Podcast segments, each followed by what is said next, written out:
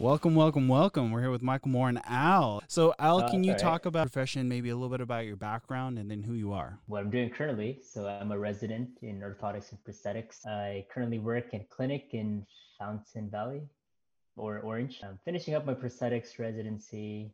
I went to school with a professor here, Michael Moore. Um, he was my inspiration for getting me into the school. Actually, you were the first. Yeah, you were actually the first professor I met. Yeah, yeah, yeah. And um, when you were Yeah. trying to get into the school. right when I went to when I had my workshop, right? Yeah. And we had similar backgrounds in that his family was in the mission field, and I really connected with that. And I was like, okay, maybe this field is something that I really want to get into, get to know this this guy a little bit more, get some some wisdom out of him. And then uh, while I was in school, I went to Ethiopia with, with Moore and a few of my classmates. And Tavita, you went a year before me, so there's a there's some connections here and there, you know. I mean, that's that's other. really awesome. And then uh, just a little bit about just for the listeners also just coming in. Um, that's your connection with Michael Moore, and then your connection with missions. Can you give me a little bit on that? Um, So I said your family. was born and raised in the medical missionary field. My parents, well, my dad was the uh, general surgeon of the hospital in the Philippines, while my mom was the president of the hospital. Um, so we were assigned to the Philippines for almost all my childhood years, and then we were assigned to Ethiopia, where my dad was going to be the relief surgeon there, but complications with the politics and everything like that while we were in America vacationing to go to Ethiopia, uh, we kind of got stuck here. So um, basically, my whole childhood was in the mission field. So uh, grew up, you know, doing little short mission trips with my my family, my parents, the hospital, just teaching about the healthcare and um, uh, teaching them how, like a healthier lifestyle things mm, like that, and using the the medical um, as the right hand of the gospel, as they say, mhm. to you know make people's lives better and helping each other out, making them more and more efficient in their community and things like that, making a connection Mm. with the with the hospital and the community and and the people in in America. Since my parents had a connection with some of our contacts in Loma Linda, don't know really who they were, but um, I think one of them was the traveling doctor. I, Oh, wow. Doctor, do you remember Mark Moore? Um, they call him the flying doctor. Um, No, I he don't was remember. also yeah, he yeah he would fly all over the world and did mission work. So I think Oh, that was wow. another inspiration. I just remember just now. I was like, oh yeah, the flying doctor. I think his name is Dr. Clark. I remember his daughter was in Santa Barbara where I did my undergrad and I played orchestra and she played the violin with me and Oh, she that's really awesome. yeah. I And remember tra- your parents parents- would talk about him. Oh, stuff ah, yeah. That's amazing. And then I know uh, we've already discussed Michael Moore's background and a little bit about that as well. And you were talking, I mean, the thing, the most important thing I think I was talking about also is your connection to the community and also the connection to the hospital and people, and then helping it, making it so that it made people's lives better because that connection is very important. And I know, Michael Moore, you were talking a little bit about, um, was it Haiti? You're trying to make that connection as well. You're trying to do um, the clinic, um, also the hospital. Um, can you tell me a little bit about that? About the Haiti the Haiti clinic that we Yeah. started? Yeah, which which one actually which one of the mission programs since we've talked a little bit about missions in the past, which one of those missions um, would you like to talk about most? I mean right now, Haiti, Mexico, or um, Ethiopia. Ethiopia. I mean, Wow. Well, you know, I was thinking since we have all three of us here who've gone to Ethiopia, that might be an interesting thing to talk about, Okay. especially since uh, there's ch- challenges there right now. Hmm. Mekele was just bombed by the government. Whoa. Did you guys know that? I didn't I Yeah, did know not know that. That. So the, yeah, there there's been a huge upheaval there, and so you know all this. Remember how we went to uh, how we went over?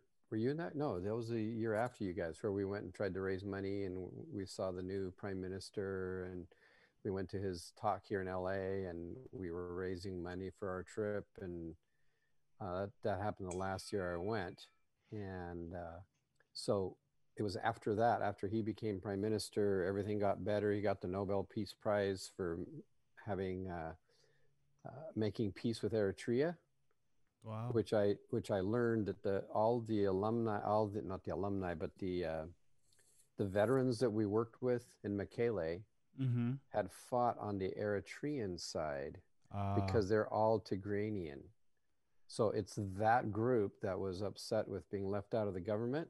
And so they are in kind of a revolt against the government right now. And Oh wow. just in the last two days, they they bombed up and took over Mekele. Oh, can you?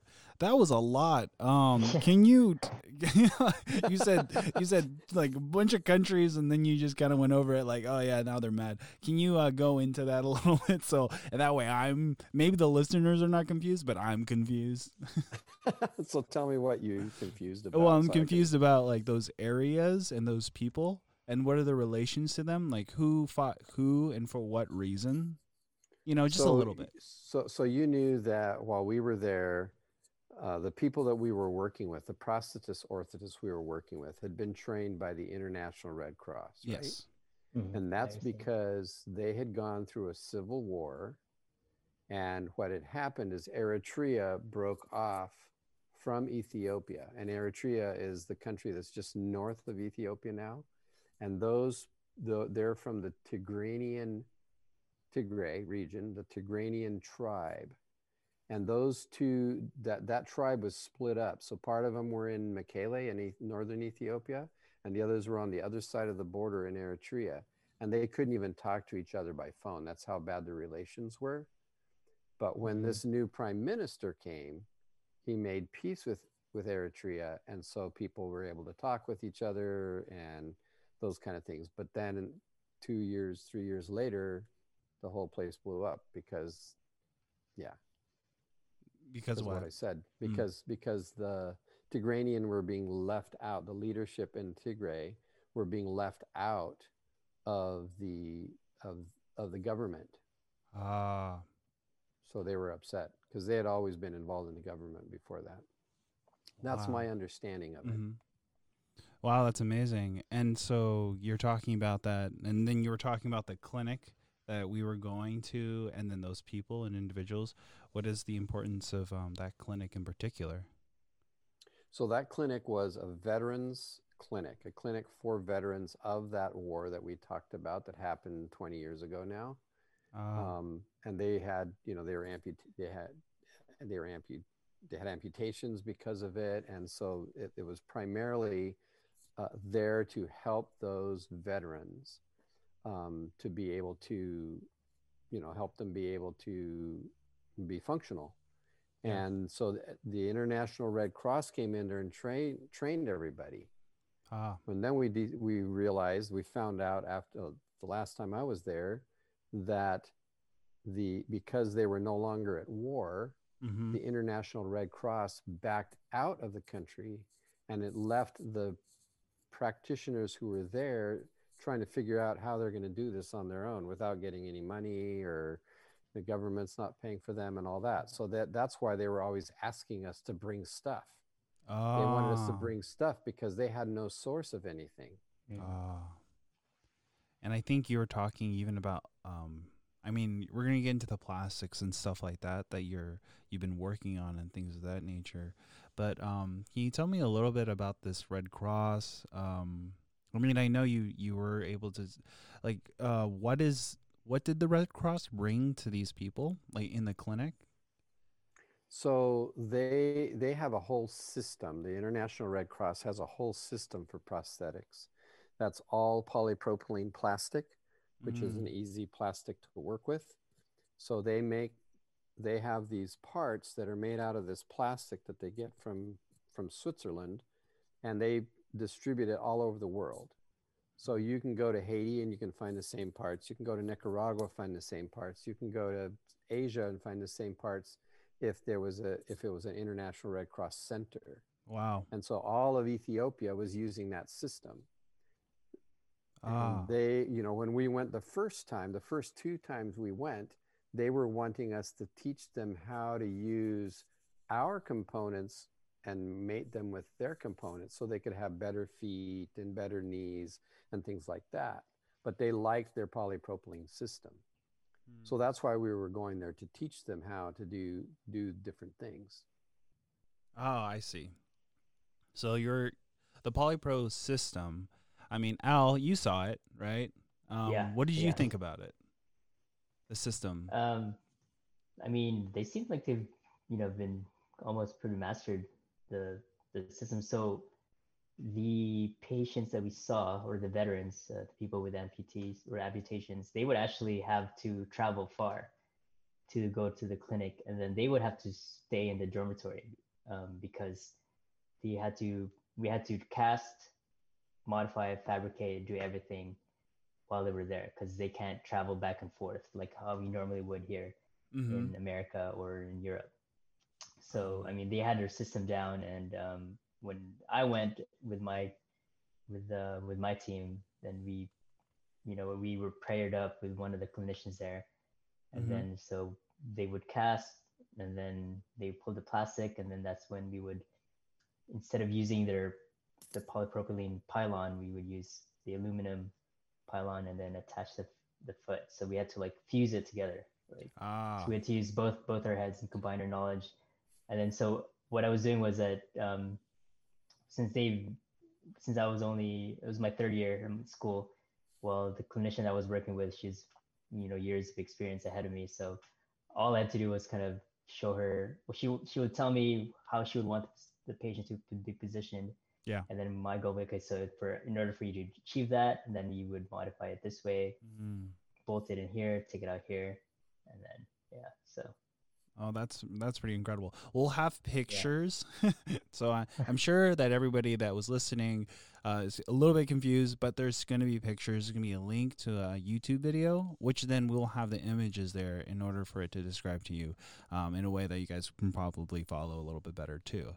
Yeah. Um, and then what when you're talking about the systems and integrating the systems, I think that's pretty remarkable that you were able to even do that. You know, especially since it's um, polypropylene and what was it, aluminum pylons and uh, carbon fiber feet or something like that. Well, what were you Mhm. connecting the whole thing to? yeah, carbon fiber feet. Oh, nice. And the sockets were the same. How how are the sockets attached to the patient? Did we have liners for them, or did we use liners? No, we had no, no we. liners. They oh, yeah, that's right. there. That's right. That's right. So it was just. Yeah, they it was use just. they use straps That's right. Yeah, they did. or a Um, supercondylar suspension with a Pe-Lite liner, Yeah. a, a padded liner that that held over the the condyles, the the, the bony knee part Mm. that it would they would be able to hold it on Oh that yeah, way. that's right. Yeah, I remember now. Some of them would cut up their pajamas and tie it up the end and use that as kind of like a an interface or something to protect their skin in the socket. And then That's they would just use amazing. straps at, or like you know apply more socks or or pajamas to create more friction and fill up the volume to suspend. Yeah, they're pretty creative out there. Yeah, I, I was there. yeah, that's amazing. That is Yeah. amazing. I mean, I hope that I have some pictures that Mr. Moore's gonna send me, or maybe a video of a leg, and hopefully I, have already some, I have some videos. Oh, we uh, have some videos trip, of- yeah. Oh, or some pictures perfect. that will yeah. be on this video right now.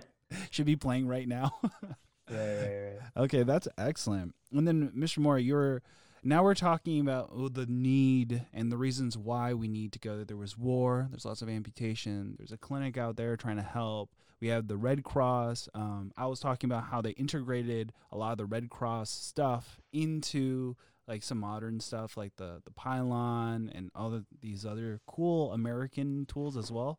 So now we're talking about all of that and how awesome that is. Okay, so how are we going to get to the next step, which is making it, you know, self-sufficient? You were talking about self-sufficiency and allowing the clinic to I don't know, to be able to work on its own, maybe through recycled plastic or something.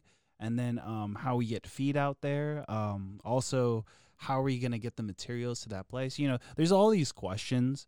Um, I guess the listeners would be, you know, thinking about, well, then what? What is my? What am I responsible for? Or maybe a prosthetist or orthotist is sitting there listening to it and saying, well, then how am I going to get involved? Um, how do we send materials out there? Um, what are the next steps after I understand what's been going on? So you guys have both of you had the rehab care in developing nations class, and one of the things that's very important in developing nations is a sustainable system, Mm. a sustainable practice, and you know, is it sustainable to just send our our used parts that we're not using? Is it sustainable for a whole country? Probably not. And so, I mean, they're they're they're wishing for whatever they can get, so they want us to bring them everything we can but that only provides what 50 legs and they have a thousand a year so you know it, we're not really providing it for them so one of the things i think you guys noticed when you were there and we I, we noticed it out at the cheshire clinic and and in Mekele they they all had an oven and they had a recycle injection molding machine Mhm. for making crutches you remember that Mhm. hmm It, it's right there. it's right there yeah So, so, but that's all they're using it for. They're only making crutches, the crutch handles and the crutch tips. So we were thinking, why can't we recycle the plastic that they're, you know, instead of making just those parts, why not make the other parts that they already have? And that has not been provided them by the International Red Cross. And, and now that the International Red Cross isn't even there, they have to buy stuff from the International Red Cross to get the stuff that, into the country. So if Mm. if if we were able to provide them with molds for the different parts that they need, they already have the injection molder there to make the parts. Oh wow. So so that's that's the that's what we've been doing in the last two years here at Loma Linda is we're first of all we're right we just turned the the uh, all of our information we just got it back from the testing of the strength of the recycled plastic Mhm. we recycled it five times and we, we're just getting it analyzed right now to know how strong it is. Um, but we're thinking that we can take the plastic they can take their plastic and if you remember back behind Mekele, they had whole piles of res- of old devices that were just piled there nobody was using. They could grind those up and remelt them and and and make stuff out of them Oh wow. and then we we discovered this year one of our students for her $20 project made a sheet of polypropylene plastic in the oven out of ground up polypropylene and she made a socket for a trans for below the knee Oh, amputee cool. and I tried to stomp on it and it couldn't break. Oh great. So so it's like oh we even have a way of making sheets if we needed to. So besides making the components, the pylon, the foot, the different parts, we can actually make a sheet that they can pull as well Mm. to Wow. augment whatever they buy. Hmm. That's actually really amazing. I mean, that's going to be a big game changer, especially if what type of plastics were she like plastic bottles? Is that what you were saying? Plastic bottles, Well, bottle we're caps? using the old the old parts. So if you you you know when when you make a a brace or even a prosthe- prosthetic socket, you throw away a third to half of that plastic. Yeah. If Yeah. you save mm. that plastic and throw it into a bucket of water so it stays clean, you can grind that up and remelt it and make things out of it. Is it the the same plastic that they have in Ethiopia, or you're you're mentioning it more so saying the plastic from practitioners here, like the polypropylene here in the United States, being No, we're, down? we're saying because they, they're making everything out of polypropylene right now. They have Mhm. sheet plastic that they have coming in. Mm. but it but but half of it or a third of it is being thrown away ah, so so rather than being wasteful let's save it and use it for the components that they need to make or for sockets to or for you know braces the- the, plastic to make the brace Can you talk a little bit about um because I'm I'm sure to make the braces and to make all of these components and things, I think the most difficult thing people don't understand is, well, yeah, we have prosthetic legs here. Can you talk a little bit about um, maybe the wastefulness of how we deal with medical equipment here, and then how we might be able to help a little bit out there? Go Al. Sorry, repeat the question. How we can what? um, how um, how wasteful we are uh, here Oh. in the United States when it comes down to medical equipment such as prosthetic knees, feet, pylons, and things of that nature, and maybe some of the laws behind that, and then how can we use that in order to augment maybe their needs? Yeah, I mean, even just dating back in school, like we waste so much of just like the plastic. Like, you know, when you, like, let's say you're fabricating a, a brace for the Mhm. foot and ankle, you're supposed to measure, you know, the circumference and all that, but people usually will measure longer than they tend to because they're, you know, they don't want to mess it up. Yeah. So that, like, in before you're even pulling, you're already like overestimating how much you need, and then you just, so when you, you know, when you're fabricating the thing, you cut it out, throw in the trash because it can't be used anymore.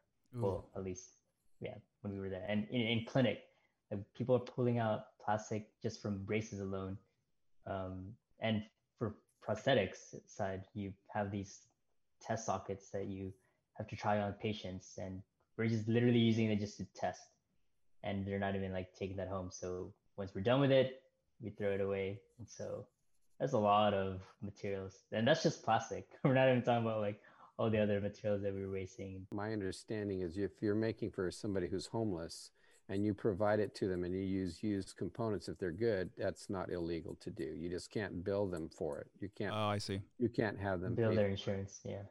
Oh, okay. So when it comes down, I, I'm just going to go back into Ethiopia because you're saying, well, that might be a good entry point for some people around the world, right? They can get these used componentry, such as pylons, maybe even weld them together, you know, um, or maybe reuse feet or whatever it is, sending it over. But um, isn't there an issue of um, shipping? Yeah, that's a, that's a and- big deal. yeah, shipping and then sending it, and then the weight and stuff that uh, of that nature. Of course, that's going to be a big hassle. Um, so when you're talking about recycled plastics and things of that nature, um, you can reuse some of the plastics to make componentry, um, such as With- feet. Within the country. Within the country. And the reason why that's a big deal is they can be self sufficient, self sustaining. They can certainly be more sus- self-sustaining. Mm-hmm. um, if you know the plastic of the bottles that are there, if you know you have polypropylene and you and you gather polypropylene, you can melt down any polypropylene and use it if you want. Mm. So that's where they could use their trash to make things. Now, what I learned from Haiti, they they sent me three boxes of recycled plastic that they ground up, and they said it was polypropylene yeah. and we discovered it wasn't polypropylene. So the people who Oh, gather no. need to know what they're gathering. Yeah. I mean, like the bottle, the bottle itself is like the see through, and then the cap is this colored, but those two plastics are totally different, right? yes. And so if you were to use, let's say we're doing recycled plastic, we might just want to use the bottle cap plastic and not the bottle itself, Except it's high density polyethylene. high density polyethylene. So the cap would be softer. It's Um, actually, well, it's a high harder. density, so it's High- hard. It's more rigid than polypro. Uh huh. Doesn't pull as nice. It's not as durable. So that's not a, a Ah. optimal. But some of the other bottles that they have, the water bottles are not. Maybe they could make check sockets out of it, Mm. but but not the. That you would have to get other polypropylene bottles or other things that are made out of polypropylene. Hmm, I see. Uh, and when it comes down to bottles and things of that nature, what does Ethiopia have? I remember we were talking last time a little bit about it would be nice if they had their own type of casting material. Um, can you just walk me through? Um, walk me through how a patient's seen in Ethiopia. Al, you can talk about it too because you've both seen patients there. Uh, walk me through the appointments, um, at least from start to finish. So they go in, there's a couple of steps that needs to happen in order for it to be possible. Then a couple more steps need to happen in order for that to be possible. And then just walk me through because what I'm what I, at least I'm trying to get to is I want to see at what points would it be cuz we're trying to make it so that our dollar goes the furthest it possibly can, right? So if we can see gaps inside of maybe the appointments or whatever it is, maybe materials or whatever it is, we can actually donate specifically to what they need, such as maybe they need plastic or casting material or whatever it is. Okay, my camera died and I'll get the thing. So go ahead and answer. You see the patient with the physical therapist or with somebody else mm-hmm. or on your own and you decide what type of device they should have or if they need a device and you start the casting procedure and you take measurements and you you use plaster wrap. So this is something that you could donate would be the, the cloth, the fabric that has plaster embedded in it. So when you get wet, you can wrap it on their limb and you can make, make a, a, a, a model of their residuum. Um, and that's the first step. Um, you, you, well, the first step is you do the assessment and the second step is you cast and start the process. And then you start the fabrication of the device. You can go on, Al. You can keep going. I'll talk about the um, how the society views them. I think. Okay. Okay. Yeah. So so then um, you take that cast and you go back in the back and you fill it with plaster of Paris, put a pipe in it, and you you do what's called modifying. You you have to make sure that that the weight can be taken in in weight tolerant areas and that you you like soft tissue areas, but on the bony prominences, you have to relieve those areas so that that's not painful. So you, you go through that modification process. And once that mold has been modified, and that's a positive model now of their residuum, you, you, um, you're then ready to pull the socket. Now here we would pull a check socket, which is a clear one that mm-hmm. we can check and make sure everything fits right. There, they kind of skip that step They've they've gotten really good at what they do. Um, this is where I could I would like to put in one of the things we taught in the last two trips was the aqua casting technique, oh. which is using a, a, a tank of water to get full impression full full pressure on the residuum when they stand on it when you're casting um, because they find that with that technique no matter what your skills are, 70% of the time you don't need to make any modifications to the mold. So it can save them quite a bit of time because mm. they can, most everybody can make a cast that fits properly. Oh. And we had one of our, one of our student groups who cool. did a, a test yeah. of that. And, and in their research project here at Loma Linda, they, they did a test and had a student who'd not learned it ever. They had a PT, a couple PT students do it. They had a resident do it, and they had a CPO do it. Uh-huh. And they all made one socket. They made no modifications to it, and then they assessed the fit. And it was the same patients, and mm. they couldn't really tell that much difference. So yes, the prosthetist knew a little bit more, but basically, it's just how they wrapped the plaster was the only difference that they did everything else was the same because it was all under pressure. So um, that saves some time. And that, you know, again, we're going over there to teach them new techniques that can help them. And that's one of the ones we did. Um, mm. Um, so I kind of got sidetracked there. so you go ahead and you make the socket. So this is where you take a sheet of polypropylene and you pull it over the mold. Mm-hmm. And then you can fit that to the patient. Usually mm-hmm. they went ahead and added uh, the foot and the knee if they're above the knee amputee and then they were fit on it and then you can use the components that are there to align it to make it optimal for for walking. Mm, that's actually really amazing. Most of these people don't have the luxury of of having a 3d printed hand or a prosthetic hand um, or just even just a physical disability you know. Mm. um, and so when we were in the clinic there was actually like a was it an orphanage that uh, the the kids with disabilities were were staying in. Um, we saw we went to an orphanage that had yeah. a kid that had had a diff. Yeah. Yeah. Right. A, yeah. And so a lot of these kids, um, I I do photography on the side, so I I brought my camera and a printer, and um, you know, as as a photographer, you want to portray, you know, their best their best side of them or their how you how you view them um, in their uh, you know op- optimally or you know you want to bring out their beauty essentially. And so i i try to do that took pictures and then i would show them their i, I had an instant printer so i would show them pictures of themselves and they were so happy. They were like we they didn't speak english i didn't speak the native tongue but we were able to communicate that through through just through art and through photography. And it's just you know even though they're viewed as lesser in in their society because of their physical disabilities but they have inner beauty everyone has inner beauty and Yeah. um, as as prosthetists that's that's essentially what we we are trying to do is we are trying to um, to uh, you know bring bring that back uh, Mhm. making them whole again and um, and so it just goes beyond just you know the physical healing aspect of it it's Yeah. like you know Loma Linda we're trained to whole person care so you know we just we go beyond just treating them and fitting them with a leg and making it look nice Yeah. we're also reinstating their their value Mhm. essentially yeah when it comes down to value, especially when it comes uh, patients internationally, um, especially when it, prosthetics, as you were saying, um, I think it makes a bigger impact if you're a farmer or what, as you were saying, you know, you're active and um, emotionally it impacts you.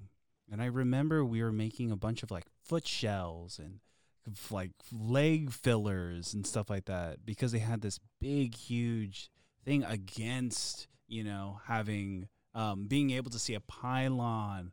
Like, there's Mhm. no way they're gonna, you know. And I think you're absolutely right. Um, that is whole care, uh, person care. Um, aesthetics is so important because, as people say, well, we value the person or the worker or whatever it is. Well, society hasn't agreed yet, especially in those mhm. third third world countries, because that's a curse.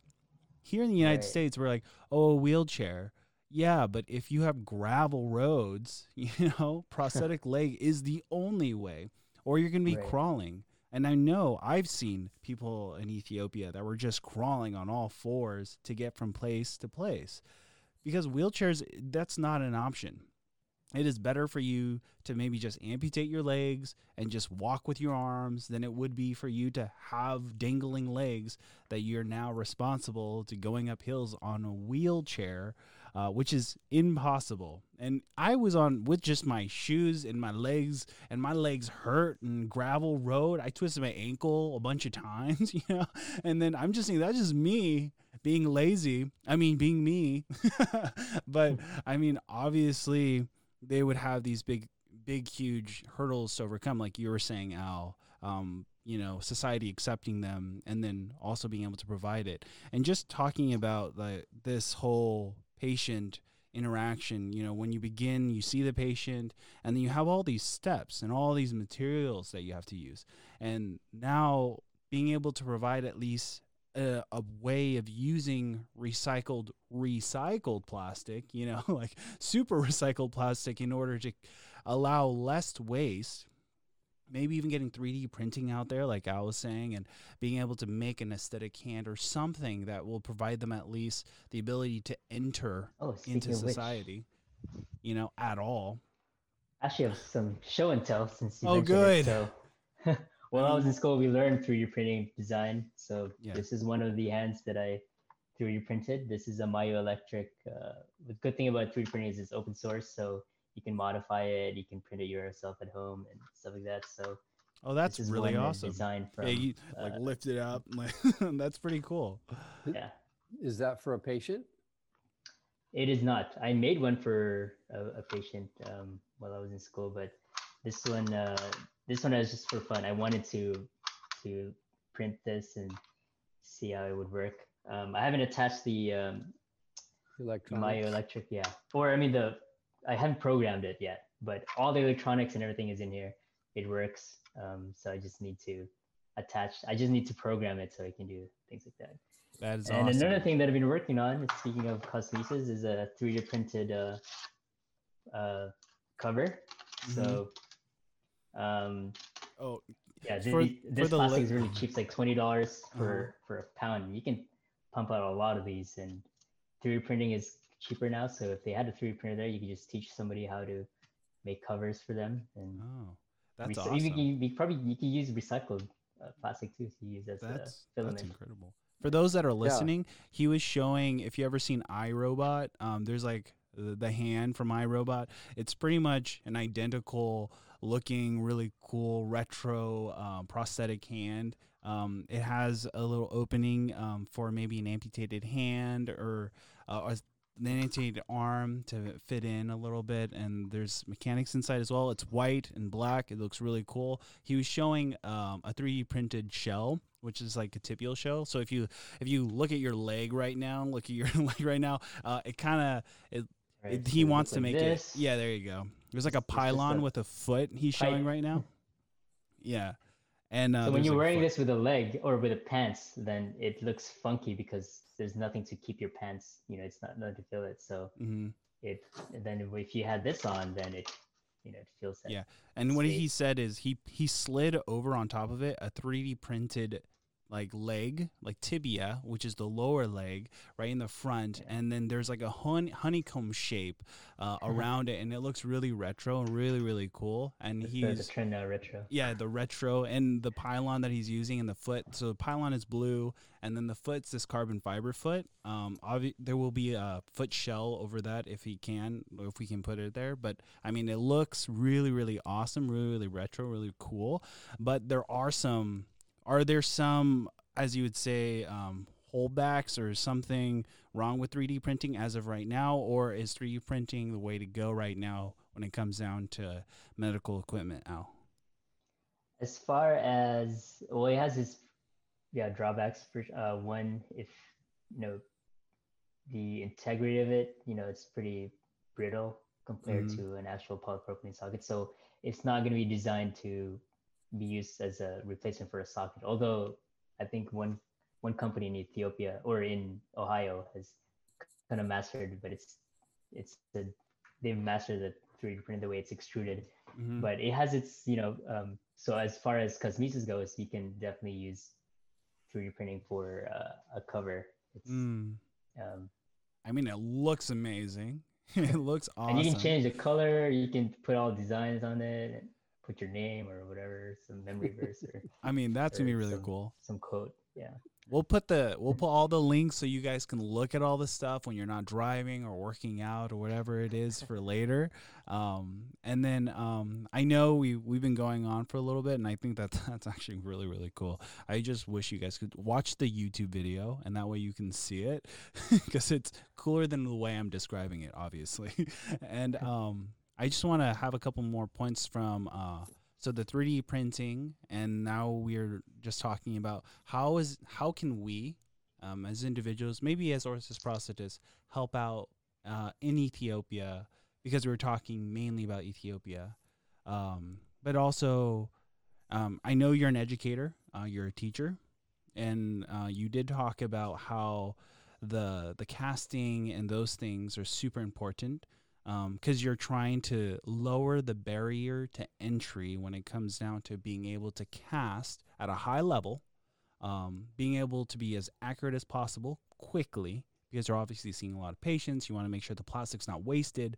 Um, and so for you, uh, let's just talk a little bit about what are some things that you know, Al and I went on mission trips. We went out there. We we did some educating, maybe a couple couple cool things that we've gleaned from there and brought it back home. But for you, uh, Mr. Moore, what what do you think um, the listeners um, can do to help support, or um, maybe something interesting that you've learned through this process?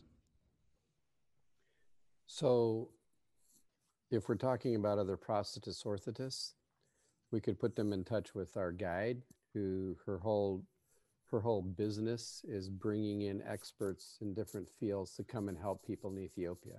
So you get to take a, vac- a purposeful vacation. Mm-hmm. You get to go and do and teach somebody while you're there, and then you get to see some good sights and stuff. Um, so that's that's something that a prosthetist, orthotist, or any other profession could do. You know, be in touch with her and be able to help that. Um, you could always collect components to be used in Ethiopia or anywhere. Um, any of the any of the parts that you have left over, don't throw them away. They can be used. Um, so so that would be another thing that you could do. How would we be able to send it? Um, how would we know where to send it or where to put it? Or if, if I put a bunch of uh, components in a box, where do I ship it to?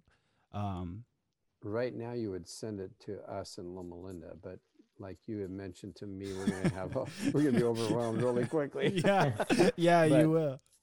but but you know we're we're kind of a, a staging ground for it. Okay. So if you So- have components right now, just please hold them. Uh, hold them in your facility. Uh, when we have an update later on in the podcast, uh, we'll put um, an address for where you can ship them later. Yeah. So shipping helps us out too. So if you ship them to us, we'll get them to we'll get them there Mm. where, wherever they're going. Now, right now we are we're focusing more on Haiti because we have a clinic there that needs our stuff. So Yeah. that's probably where it would go right now, or to our Mexico trip Mhm. when that starts up again. But um, so what about other people that that are Yeah. you know uh, how can mhm. you help out for that well you know sending uh, monetary help can be Mhm. helpful to you know it's not cheap to go. It's for us to take students to ethiopia are, are almost $4000 per student. Yeah, that's a lot. and they and they they cover 2000 of that but you still have to raise the rest of the money. Um, and the same for any of the trips you know there is an expense that goes with it. Mhm. um, and you know the equipment getting the equipment there that's that that's something that's that's very important as well. Mm. um, what other things could they do? We have, have any other ideas? Well, I just think um, keep people in your mind. I think um, whether uh, prayers or whether thoughts, whatever it is that you believe in, and whatever it is, um, just keep keep it going. I mean, we are technically right now in like a businessy type of world, and the podcast is under business. um, and so another way, not only monetary, but liking and subscribing, making sure you get some of our notifications uh, about the show and about what we're doing. Um, this is also what he was talking about. It's also a business. So supporting the community in Ethiopia, you know, giving is really, really good. Um, but maybe donate to the clinic themselves, you know, um, and instead of trying to just give them a bunch of free stuff. Um, you know, and that way you can support the clinic and allow the clinic to be, you know, donated to and given to, Uh, or maybe uh, talk to Mr. Moore and see what it is exactly that uh, he needs help with. Uh, Michael Moore uh, running schools and all this other stuff is also very expensive, um, and that way your donated dollar can go to something important. Or even Fevin. Fevin's a great individual. We'll talk about her later, but she does amazing stuff as well. But if you donate to certain people like Moore or Fevin or maybe a school or the clinic specifically, I feel like you would be able to get more done uh, and it will go a lot further. Um, that's kind of what I'm thinking. And also visit. If you don't, if you don't know the area, visit the area. It's great to have adventures. You know, even if you're not really doing a mission trip, but you're just trying to scope out, visit, you're you're providing you're providing that entire community with at least, you know, your your money or whatever it is, but also you get to experience it. Um, and if you have any, if you want to experience it and you have no medical background at all, um, just try to contact Michael Moore or Fevin, and they can direct you in a way that um, may be able to use your special gift. If you have a gift of voice, if you have a gift of whatever it is, I'm sure that we'd be able to use it, or you'd be able to use it in a way that both benefited you and also the community community in Ethiopia and or locally. Um, Al, anything? Any thoughts?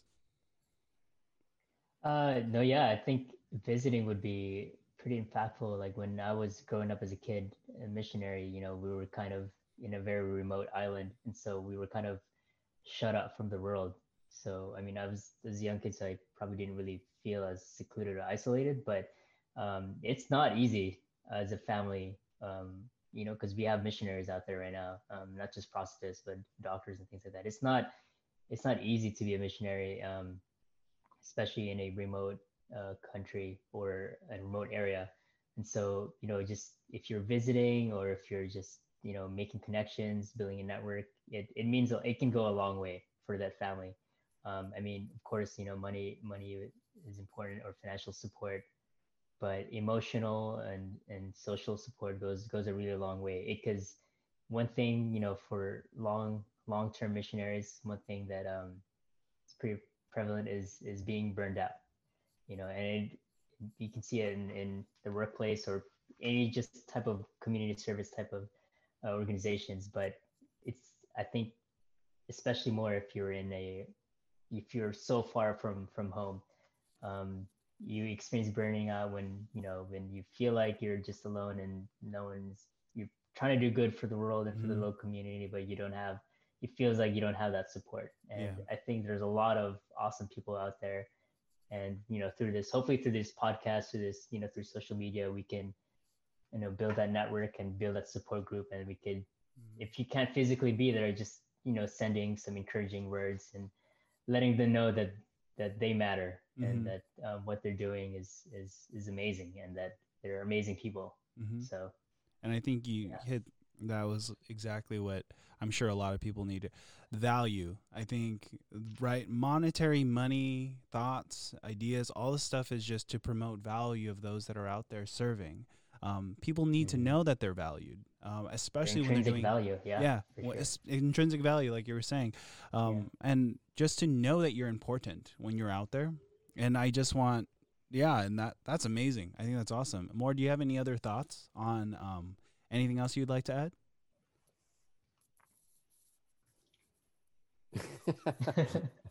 anything? it's okay.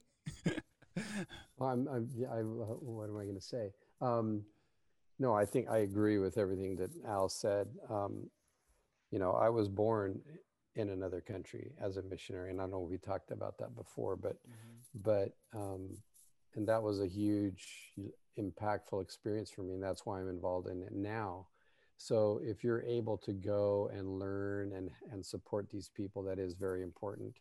Um, you know, even even getting involved, if you just get involved locally with stuff, mm-hmm. that will get you into the spirit of it yeah. and then you can expand it to other things uh, you know international type trips i mean i mean that's what you're doing and that's what Dal's doing, and that's what um, I pretend to. I mean, we, are all. I'm just kidding. Um, but we're all working our way through it, and I just want to give a voice of encouragement. Whatever you're doing right now, whoever you are that's listening in, um, you're important, and uh, you have tons of gifts and there are things that you can do that you don't even know that you can do yet um, you just got to challenge yourself by getting out there and going ahead and doing it um, i'm sure al moore and i we can all talk about stories of where we've been very uncomfortable where we were unsure and uh, there's untapped potential we just didn't realize that uh, it was there and i think that's that's the amazing part about missions just like an entrepreneur, if you're an entrepreneur out there listening in as well, it's the same thing. It's the same fear. It's the same, you're just unsure and scared, but you don't realize the opportunity. And that's what the most amazing part of missions, business, international business, and just traveling. Uh, but anyway, uh, I think that that's that's all, folks. Uh, well, we'll have another uh, hopefully another podcast next week, and then we'll post it on YouTube. And um, this is Michael Moore, and hopefully we'll be able to put all the information and.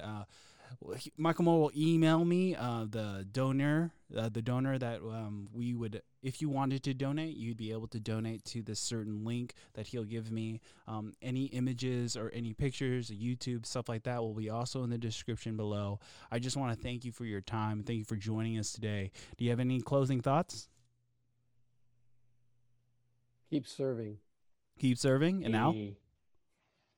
Oh, actually, speaking of serving, so um, this is, I got this quote from uh, I think it's Gandhi, but I was I was on call this week and I was just like so frustrated because it was so busy, and then I was as I was walking down to the elevator of the hospital, I saw this um, quote by quotation by Gandhi, and it says, "The best way to find yourself is to lose yourself in the service of others," and I think that's probably a good way to end here. Yeah, that's I think I find true joy in service, and um, if only you guys can experience it too. It's yeah, it's awesome.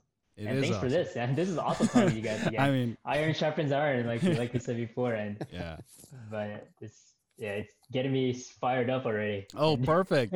so uh, tune in next time when we will be talking a little bit more about uh, the next uh, mission trip. Hopefully, we're going to be talking about Mexico, maybe a little bit about Haiti, and maybe even get another interview from somebody else as well. But Michael Moore, we're definitely thankful that you're here for this podcast today, and we're also thankful that uh, you're able to meet us on. Um, Zoom. I was about to say LinkedIn, but this is Zoom. And um, hopefully, uh, this is good information. And um, thank you. Tune in next time. All right. Right? Have a good day. Get Al in, the, in here sometime too, right? Al is Sure. Al is a part of this the whole time. He's been here. okay. See you later, folks. All right. Okay. Good night, guys.